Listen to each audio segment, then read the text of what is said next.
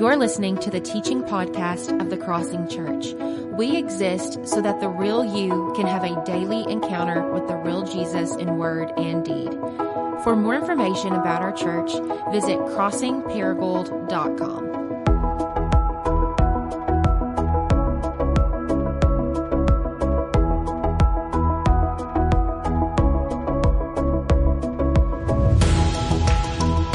If you will, go ahead and turn with me to Romans chapter 1. That's where we're going to be today, Romans chapter 1, as we kick off a new practicing series that we've entitled Preach the Gospel. And if you're new to our church and therefore to a practicing series, basically 1 to 2 times a year what we do is we pick a practice from the life and teaching of Jesus.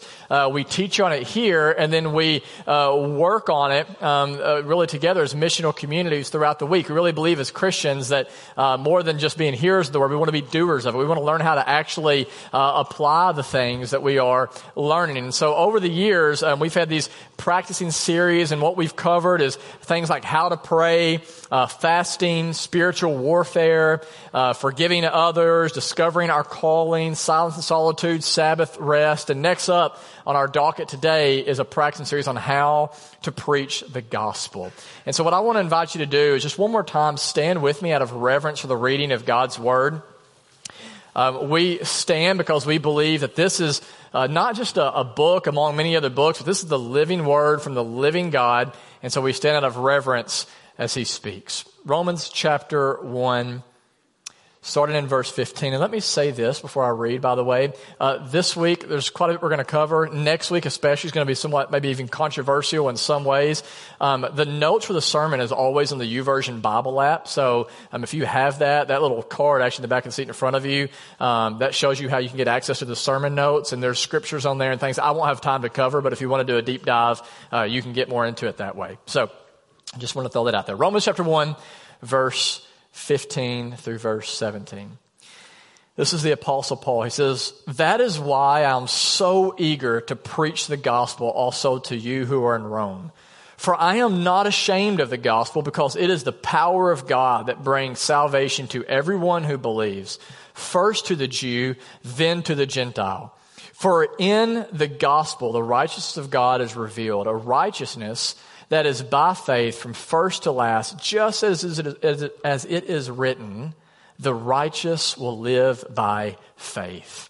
Let me pray for us one more time. Father, I thank you so much for those who are listening right now. We open our hearts, God, ultimately to you.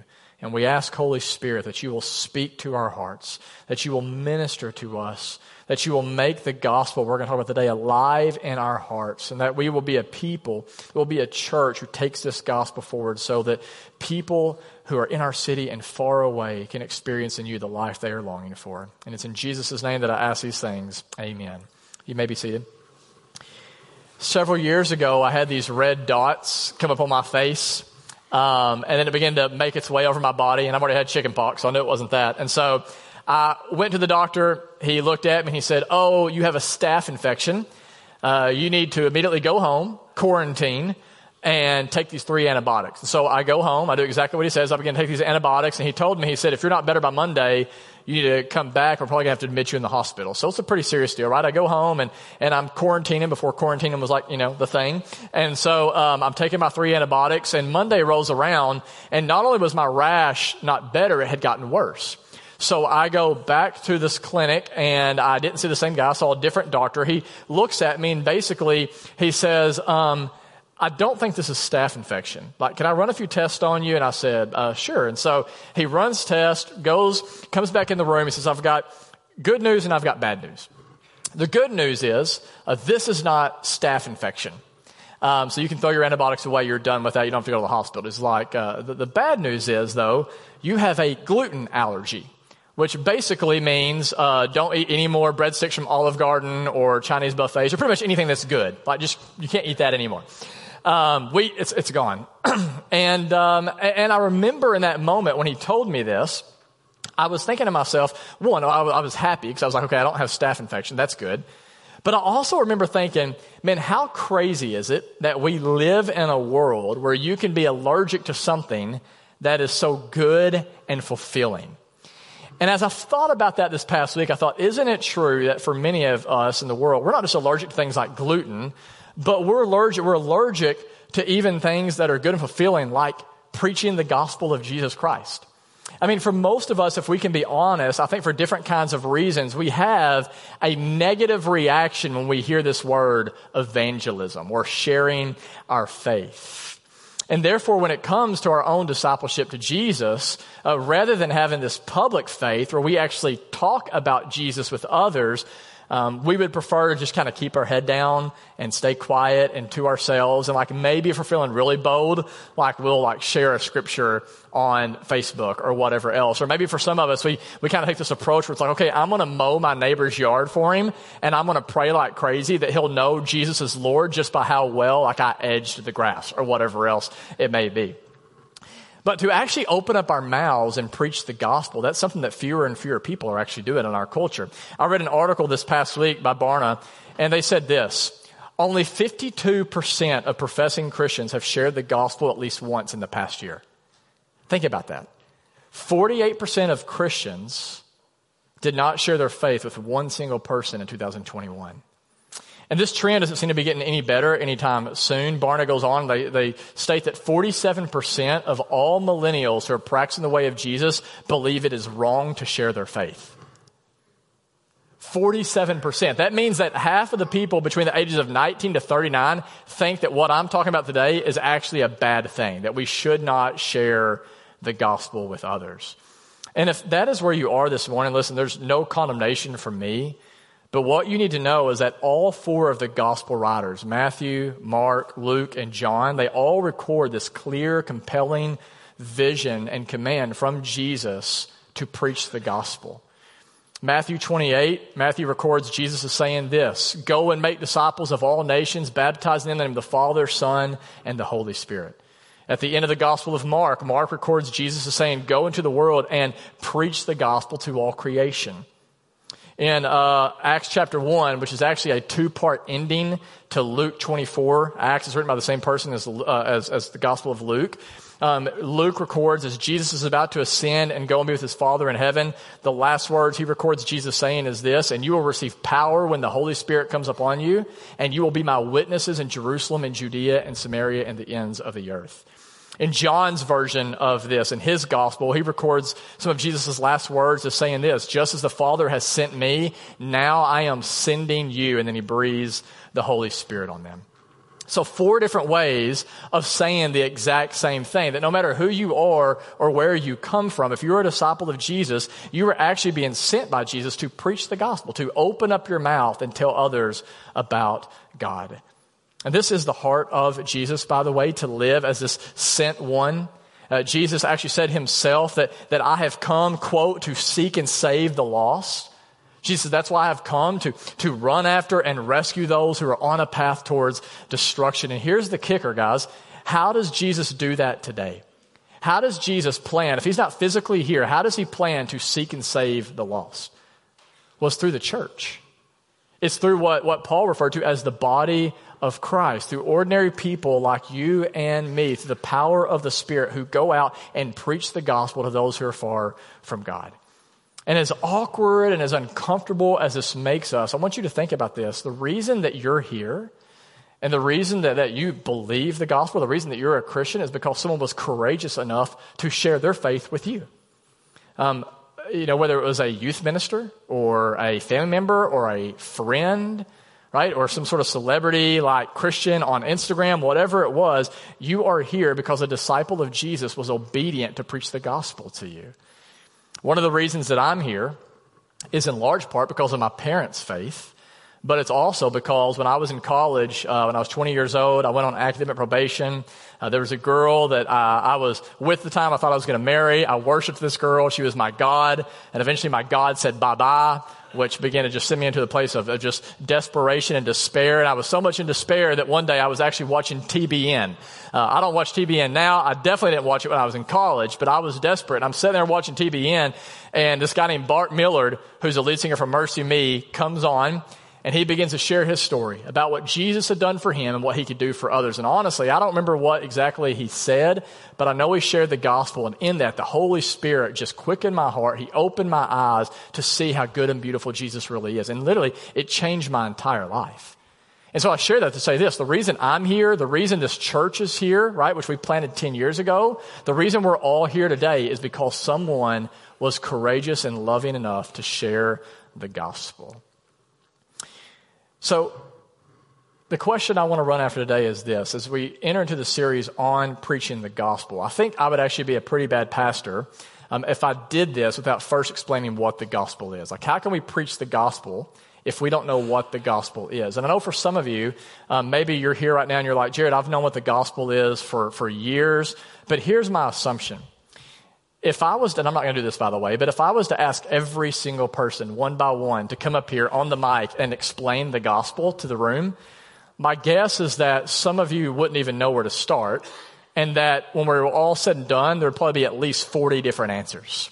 And so rather than assuming that we all know what the gospel is, that we're all on the same page, I want to make sure today and do the best I can to explain to you what the gospel is so we know what Jesus is actually commanding us to preach. Does that make sense? And there are a lot of different definitions, a lot of different ways to summarize the gospel. I think most of those are incomplete, which I'll talk about next week. I'm going to preach a sermon next week on the four American gospels that we often hear, that there's some truth to them, but they're very incomplete. And so I want to share with you what I think is one of the best summaries I've read in a while of the gospel. This comes from John Tyson. I'll put it on the screen for you. And here's what he says.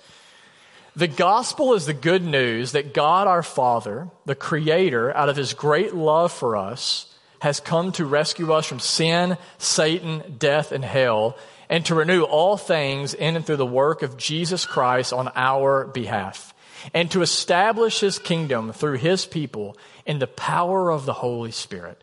This is for God's great glory and our great joy.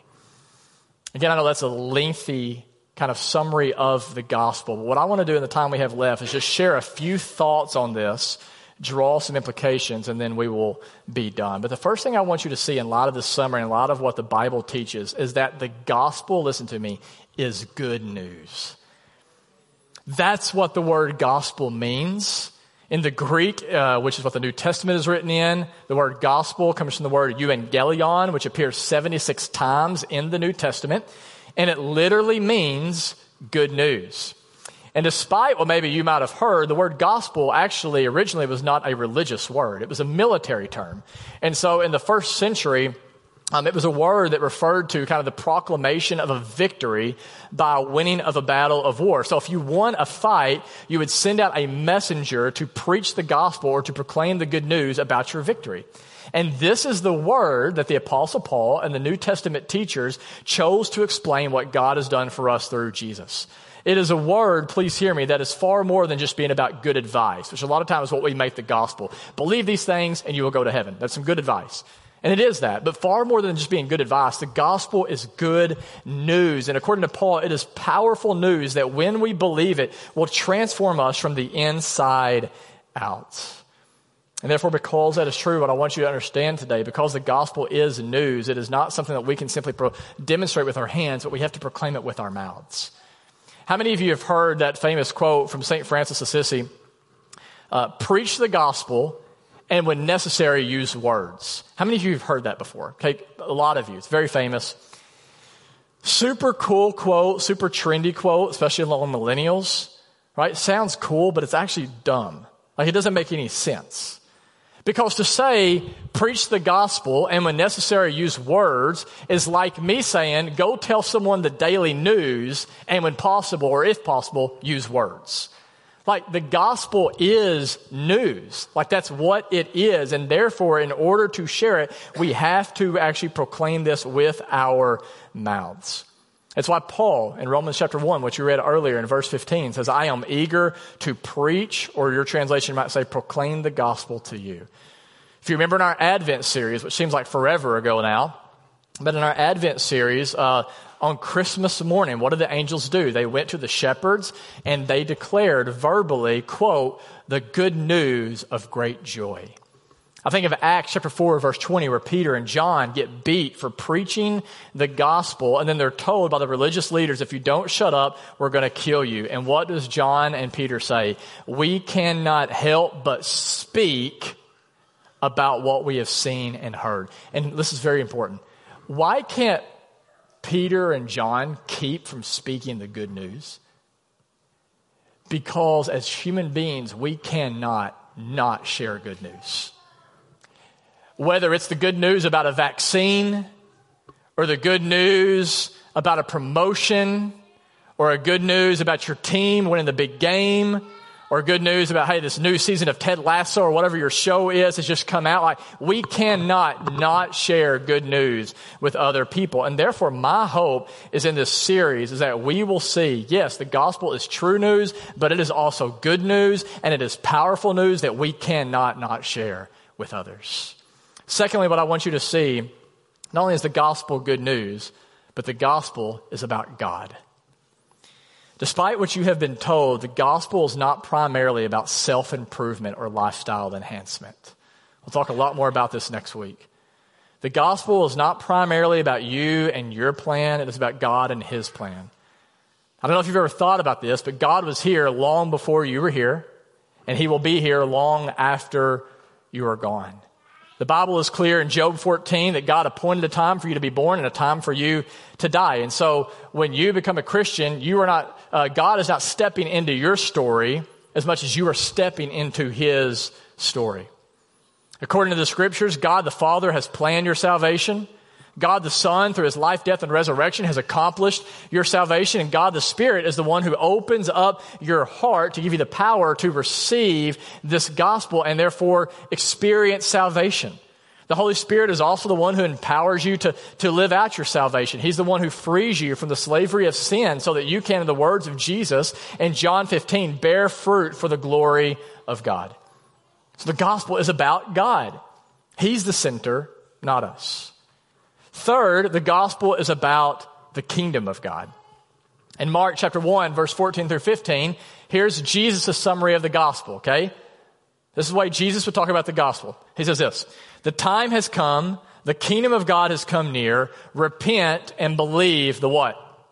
Good news, or it could be translated as believe the gospel. Now, according to Jesus, notice in context, what is the good news? What is the gospel? That the kingdom of God has come near. Now, growing up, here's what I heard the gospel is, okay? Believe in Jesus, and when you die, you will go to heaven. And it'll be awesome. Like, that was the gospel. I don't know if anybody else heard that. Like, believe in Jesus, and if you do, when you die, you will go to heaven, and it'll be awesome. Now, here's the thing. That is a very popular message in the Bible Belt. But it's actually, whenever you look at the summary of the gospel, it's not actually talked about that way in the actual Bible. In fact, one of the most surprising things for people often is when they read the scriptures on their own is what they discover is that whenever you come to the end of the story of God in the book of Revelation, the story doesn't end with us going to heaven as much as it talks about heaven coming here. It ends with the kingdom of God overlapping with the kingdom of the world. And as a result, everything in creation is finally restored and renewed and made new, right? Think about Revelation 21. John gets a revelation of the end of times. He's a vision. The new heavens is coming down with the new earth. And Jesus is saying what? Behold, I make all things new. And what Jesus is getting at here in Mark 1 is just that reality. Whenever he says, believe the good news that my kingdom is now breaking into the present world, what he's saying is believe that I am now making this world new one life at a time. Through each miracle, through each healing, through each salvation, you are getting a picture of what the kingdom of God is like, a kingdom where, in the words of Jesus himself, one day every tear will be wiped away. It's a kingdom where, in the words of Isaiah, sighing and sorrow will flee away and gladness and joy will overtake you.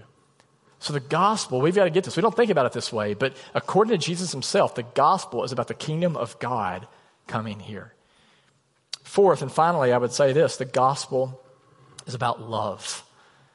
John 3:16 says that God so loved the world that he did what? That he gave his only son, that whoever believes in him would not perish but have everlasting life. 1 John 4:10 says, this is love, not that we have loved God, but that God loved us and sent his son as an atoning sacrifice for our sins. Put another way, the gospel says this, that you did not go looking for God, but God went looking for you. You did not work your way to God, but God through Jesus worked his way to you. You know, one of my favorite stories in the Bible is the story of Hosea and his wife Gomer, which I'm sure was a beautiful name back in its day. And if you know this story, you can read it yourself in the book of Hosea. Gomer decides she doesn't want to be married to Hosea anymore, so I'm going to chase after all these other men. These other men can satisfy me more than you can, and so I'm going after him. And Hosea, like any man would do, eventually, you know, he gets tired of it. It's like, I'm not going to keep pursuing you. Enough's enough. But God comes through Hosea, and what does he say? He says, look, your wife's whoredom, and that's the word that God uses in Hosea, your wife's whoredom is a picture of what my people are like, what the people of God are like, in that every time they sin, it's like they are having an affair on me. They are cheating on me over and over and over. And here's what I want you to do, Hosea. I want you to keep pursuing her the way I keep pursuing my people. And so what does Hosea do? You can go read it for yourself later. Is he walks through town, he begins to go around and be like, hey, has anybody seen Gomer? People are like, you talking about your wife? Like, yeah, my wife. You don't know where your wife is? Like, that's messed up. Like, talking about embarrassment. Dude, anybody seen my wife? Anybody's seen her, right? He's going, he's looking for her. Eventually, he finds her, and she's being sold in an auction. She's being sold as a sex slave. And so here's the auctioneer. Hosea walks in like, hello, that's my wife. Auctioneer's like, I don't care who you say she is. She's mine now, and if you want her, you're going to have to buy her back. And so what does Hosea do? Even though it's his wife, he pays money, and he buys back his wife, so that she could be freed from the slavery and the abuse of these men and experience, again, that's the story goes on to say, the love that she had been longing for back at home with her husband. And what God says is, listen, that is a picture of the gospel. That is the heart of God, in that he has pursued you through Jesus. And what Jesus came to do was literally, through his own blood, ransom you, pay for you, so that you can now be brought into a relationship with God. Jesus says, again, you want to know why I came? You want to know my mission? Here it is, to seek and save the lost. In John 3:17, Jesus says, I did not come to condemn the world. I came so the world could be saved. Has anyone in here ever seen the movie Lion? I got a cover of it. Okay, one back there. Movie Lion. I talked about this a couple years ago. This is a movie about a true story. It's about a kid by the name of Saroo, who actually, when he was 4 years old, was separated from his mom and his brother. His brother was 8 years old. He was supposed to be watching him, but he lost track of him. Saroo ended up on a train, fell asleep on the train, and then 1,000 miles away from home, he wakes up in a place he's never been. And he doesn't know his mom's name. Right, a four-year-old, it's like, what's your mom's name? Mom. He doesn't know his mom's name. Where are you from? I don't know. So he ends up, literally, true story again, for a week just eating scraps off the street, until eventually he ends up in the system and gets adopted by a family, moves to Australia. He's there for 25 years, has a pretty decent life, but he can't stop thinking about his mom. He has nightmares of his mom crying out, Saroo, Saroo. And so he just wants to be with his mom. And one day he's in college, and a girl comes to him, and she says, hey, have you heard about this thing called Google Earth? So it's a software. You can still use it today. But literally, you can see images from anywhere in the world through satellite. And she was like, you could probably use Google Earth, maybe see some images of like kind of where you think you were from. Maybe that would spark a memory, and you could kind of go to that place and maybe try to track down your mom. And so here's what happens. Again, true story. For 9 hours a day for 3 years, he gets on Google Earth trying to find one image that would spark a memory of where he might have come from so he can find his mom. 9 hours a day for 3 years, until eventually he finds a picture of a water tower. And he says, I used to play beside that water tower. And then he notices from this water tower, there's this dirt road. I remember me and my brother used to run and play up and down that dirt road. So he tracks this dirt road back to this village. He's like, I think that's my village. Again, true story. Gets in the village, looking at all these different images. He's like, that's my house. I remember growing up in that house. And so let's go to the next slide. If you've not seen this, kind of spoiler alert, this does ruin the movie for you just a little bit. But that's the real Saroo who eventually found his mom. Like, they get reunited. And if you're watching this movie, I mean, like, Megan and I, like I'm crying, she's crying. And in that moment, I'm like, man, like, this is the heart of God.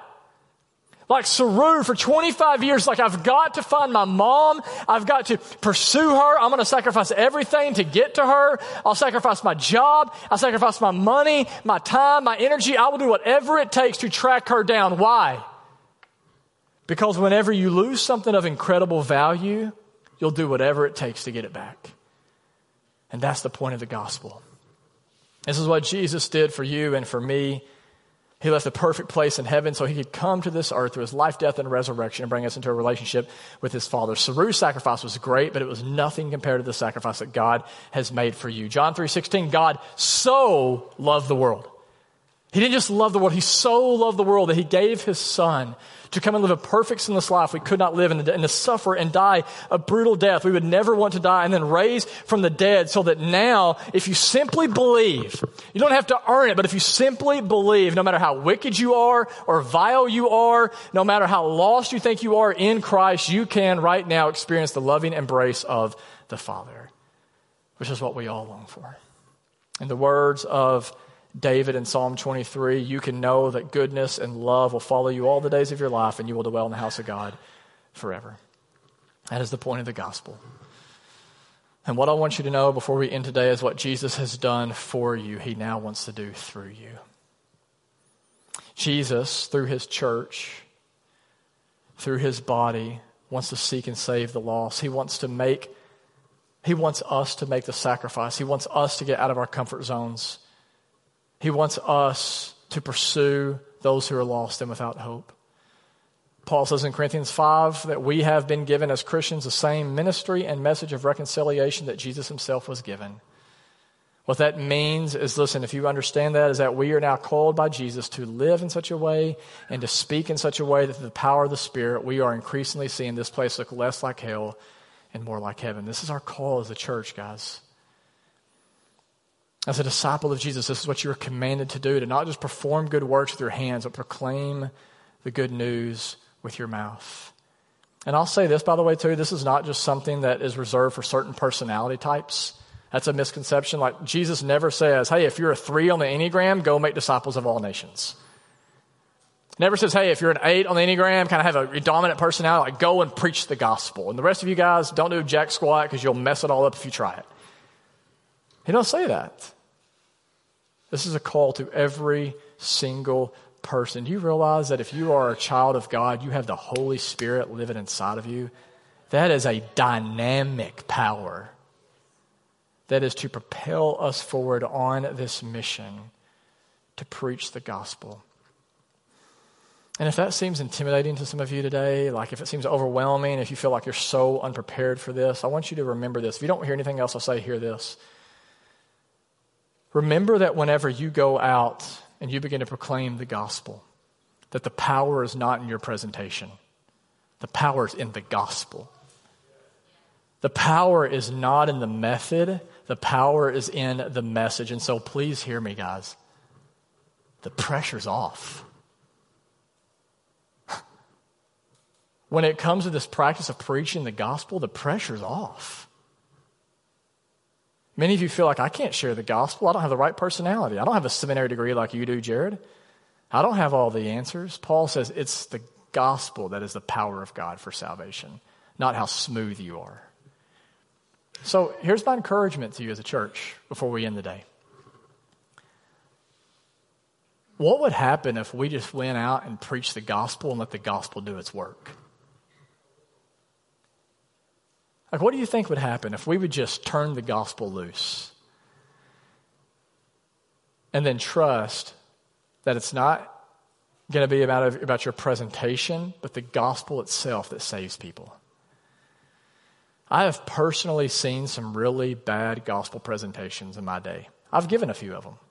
Y'all remember tracts back in the 90s? How you would leave that, it looked like a $100 bill for your waiter. And they'd be like, oh, thank God, I've been struggling to pay bills. Some kind Christian person left me a $100 tip, and they open it up, and it's the Roman Road on the inside. Like, oh!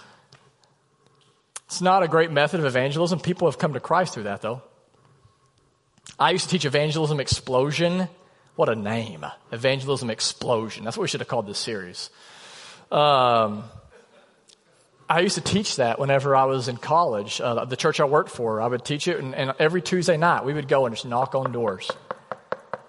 Didn't even know the people. At night, they would open the door, and here was our opening line. My iPad just totally went off. Our opening line was this: if you were to die tonight, do you think you'd go to heaven? How's that for like, I've never met you, not like, hey, you want some apple pie, or hey, how are you? Like, if you were to die right now, what would you do?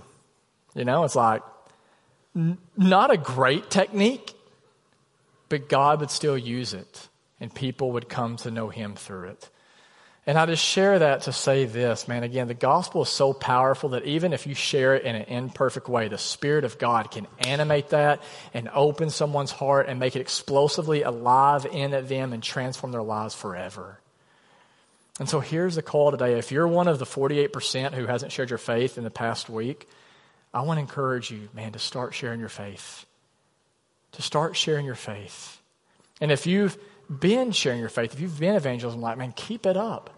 Don't grow weary in doing good. Keep sowing those seeds and trust that eventually God will bring about a harvest. You know, if I can just confess to you for a moment, as pastors, the level of self-pity that pastors can have for themselves sometimes is pathetic, especially on Monday mornings, you know, where it's like I get up here each week and I work 15 hours or whatever it is on a sermon, and it's like, I'm going to preach the gospel, I'm going to share it, and maybe this will be the week where someone comes to know Jesus or whatever else, and most weeks it doesn't happen. And so there's just mornings where I'm like, God, why me? You know, it's like, why can't I just be one of those pastors who can halfway decent preach? We have a halfway decent band, a good kids ministry, and each week, like, hundreds of people are coming to know you, right? Like, why can't that be me? Or it's like, you know, I've been working with Muslims in our city, most of you know this, sharing the gospel with Muslims that live here in our city for 4 years. And I've not baptized one of them. And it's so easy to be like, you know what? I'm done, Lord. I obviously care about this more than you do. Like, you're sovereign, like, you figure it out. So easy to do that. It becomes so cynical. It ain't going to work. And that's one of the reasons Romans 1 has been so convicting to me this past week, because here you have the Apostle Paul, a man who lost everything because he chose to follow Jesus. He's been in prison, beaten, stoned, shipwrecked, bitten by a snake. Eventually, he's been murdered for preaching the gospel, and still he says in verse 15, I am so eager to get to Rome. For what reason? To preach the gospel. Why? Because his life had been wrecked by it. This was not just true news, it was good news. It was powerful news that he knew that, man, if I can just unleash this thing, if I can just go preach it, it is going to be the power of God for salvation to everyone who believes. Young, old, educated, uneducated, black, white, and it's going to save people. And therefore, man, like, that's my hope for us, that we would just be a people like Paul who would be faithful to preach the gospel and trust that God will be faithful to changing the world one life at a time. Please hear me this morning. We're almost done, guys. The gospel is not broken. Don't listen to what's being said. The gospel is not broken. If it could save someone like me, if it could save the Apostle Paul, if it could save a godless place like Rome, and it did, the gospel can save anyone. And therefore, in 2022, here's our kind of thematic goal for the year. Here's like the thing I want us to run after. I want us to begin to expect impossible salvations in the most least likely of people. I want us to expect, that's what I'm praying for, that we would honestly expect impossible salvations in the most least likely of people. That we would stop believing the lie that just because there's a church building on every corner that everybody in Paragold's saved. I read a stat this past week that 42% of people in Paragold don't even claim to have any religious affiliation. 42%. It's just evidence that even the churches that typically are growing in our city are transfer growth. I like this music better than that music, or this preaching better than. It's just people jumping from one church to the next. It's not new conversion growth. Let's stop believing the lie that, man, everyone's been saved, everyone's heard the gospel. Stop believing the lie that people don't want to receive the gospel. Here's my experience. The media will tell you people are more hardened to the gospel than ever before. That's not been my experience.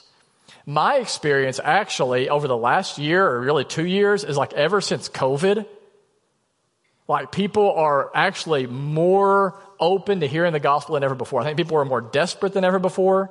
I think there are more people who have experienced disappointment from the American dream that it doesn't satisfy. So from my experience, people are looking for hope. They're looking for joy. They're looking for love. They're looking for answers. And my prayer is that in the words of Jesus, man, we would be a people compelled to go out into the highways and the byways and trust that as the gospel is proclaimed, the power of the Spirit, that we will see impossible salvations in the most least likely of people. To help us get there, our practice for this week, again, I told you this is a practicing series, is one, I want to encourage you to, this week, to meditate on or to memorize Tyson's summary of the gospel. If you can come up with a better summary, that's fine, but we need to get clear on the gospel. If you can't get the gospel in your head, it's going to be hard for it to get into your heart. If it's not in your heart, you're not going to do anything I just told you to do or that Jesus has told you to do. So I want to encourage you to meditate on and memorize John Tyson's summary of the gospel. Again, that's on the YouVersion Bible app. If you're in a missional community, that'll also be sent out to you. You'll have that there where you can see it. And then secondly, I would encourage you, man, just to give your best to go preach the gospel to people who are far from God. It might mean you feel weird or uncomfortable, but I want to encourage you to do that. And if you're a member of this church, every year we have you write down the names of one or two people that you want to see come to faith. Start there. Start there. They're not going to come to faith apart from hearing the gospel preached. And so that's the practice for this week. And if you're here and you're like, well, I don't like this idea, Jared, of preaching the gospel. Well, listen, let me say this. Everybody you see is preaching the gospel. Did you realize that? Everybody you meet is preaching the gospel of something or someone, whether it's the gospel of Jesus or the gospel of a new show or how amazing their kids are or how their team just won or whatever it may be. And so for you to preach the gospel is to do what everybody else around you is doing. But you know what the difference is between you and everybody else? Is that the difference is the gospel you're preaching really is the best news on the planet. And listen, it's the news that every single person in our city is longing for, whether they know it or not. The people around you are hungry and they're thirsty for God. I love that line from G.K. Chesterton, who once said, every time a man knocks on the door of a brothel, he's searching for God. That's so true. Every time someone clicks and looks at porn, what they're really searching for is the love of God. Every time they pop a pill, every time they work an ungodly amount of hours, every time, what we're doing is we're looking for God, fulfillment, satisfaction that He alone can give us. Sex can't give it to us. Money can't give it to us. Success can't give it to us. Had a great conversation this past week, with Coach Gunn, who's here now, and he's been a chance to be around these big-time coaches who've been very successful in college, can make a lot of money. It's like, it doesn't do it. It doesn't do it apart from Jesus. This stuff does not fulfill, and that is because, as Solomon says in Ecclesiastes 3:11, that we were created with eternity in our hearts. That means we were created longing for one, or longing for something that only God can meet. And because that is true, I really believe this, guys, the most loving thing we can do is evangelize. The most loving thing we can do is to be the weird person who walks in the room and says, I have the greatest news on the planet that I cannot not share with you. Paul says in Romans chapter 10, verse 15, how can anyone preach unless they are sent? As it is written, how beautiful are the feet of those who bring good news. Man, may we be a people, a good news people, who through the power of the Spirit seek to save the lost as we are proclaiming the gospel that is so powerful that as it's being preached, we can expect impossible salvations even in the most least likely of places. I want to pray for us, and I'm going to invite the band. Go ahead and you can come up, the band, those preparing communion. And I want to pray over us, and then after I do, as we do this every single week, for those of you who might be new, let me explain this to you. We partake of communion, and we really believe that this is something that Jesus has called us and commanded us to do. It's a way that we can experience the gospel in a real and tangible way. And so if you're new and you want to know, like, how does this work, basically, and just a moment after I pray, if you're interested in partaking of communion, if you're a Christian, you can come up here and you can tear off, there'll be a piece of bread tore off for you, dip it in the juice. The bread represents the perfect life of Christ on our behalf. The juice represents His blood shed for us for the forgiveness of sins. If you don't feel comfortable coming up here, there are cups in the back you can grab, little disposable cups and a wafer. You can take communion that way.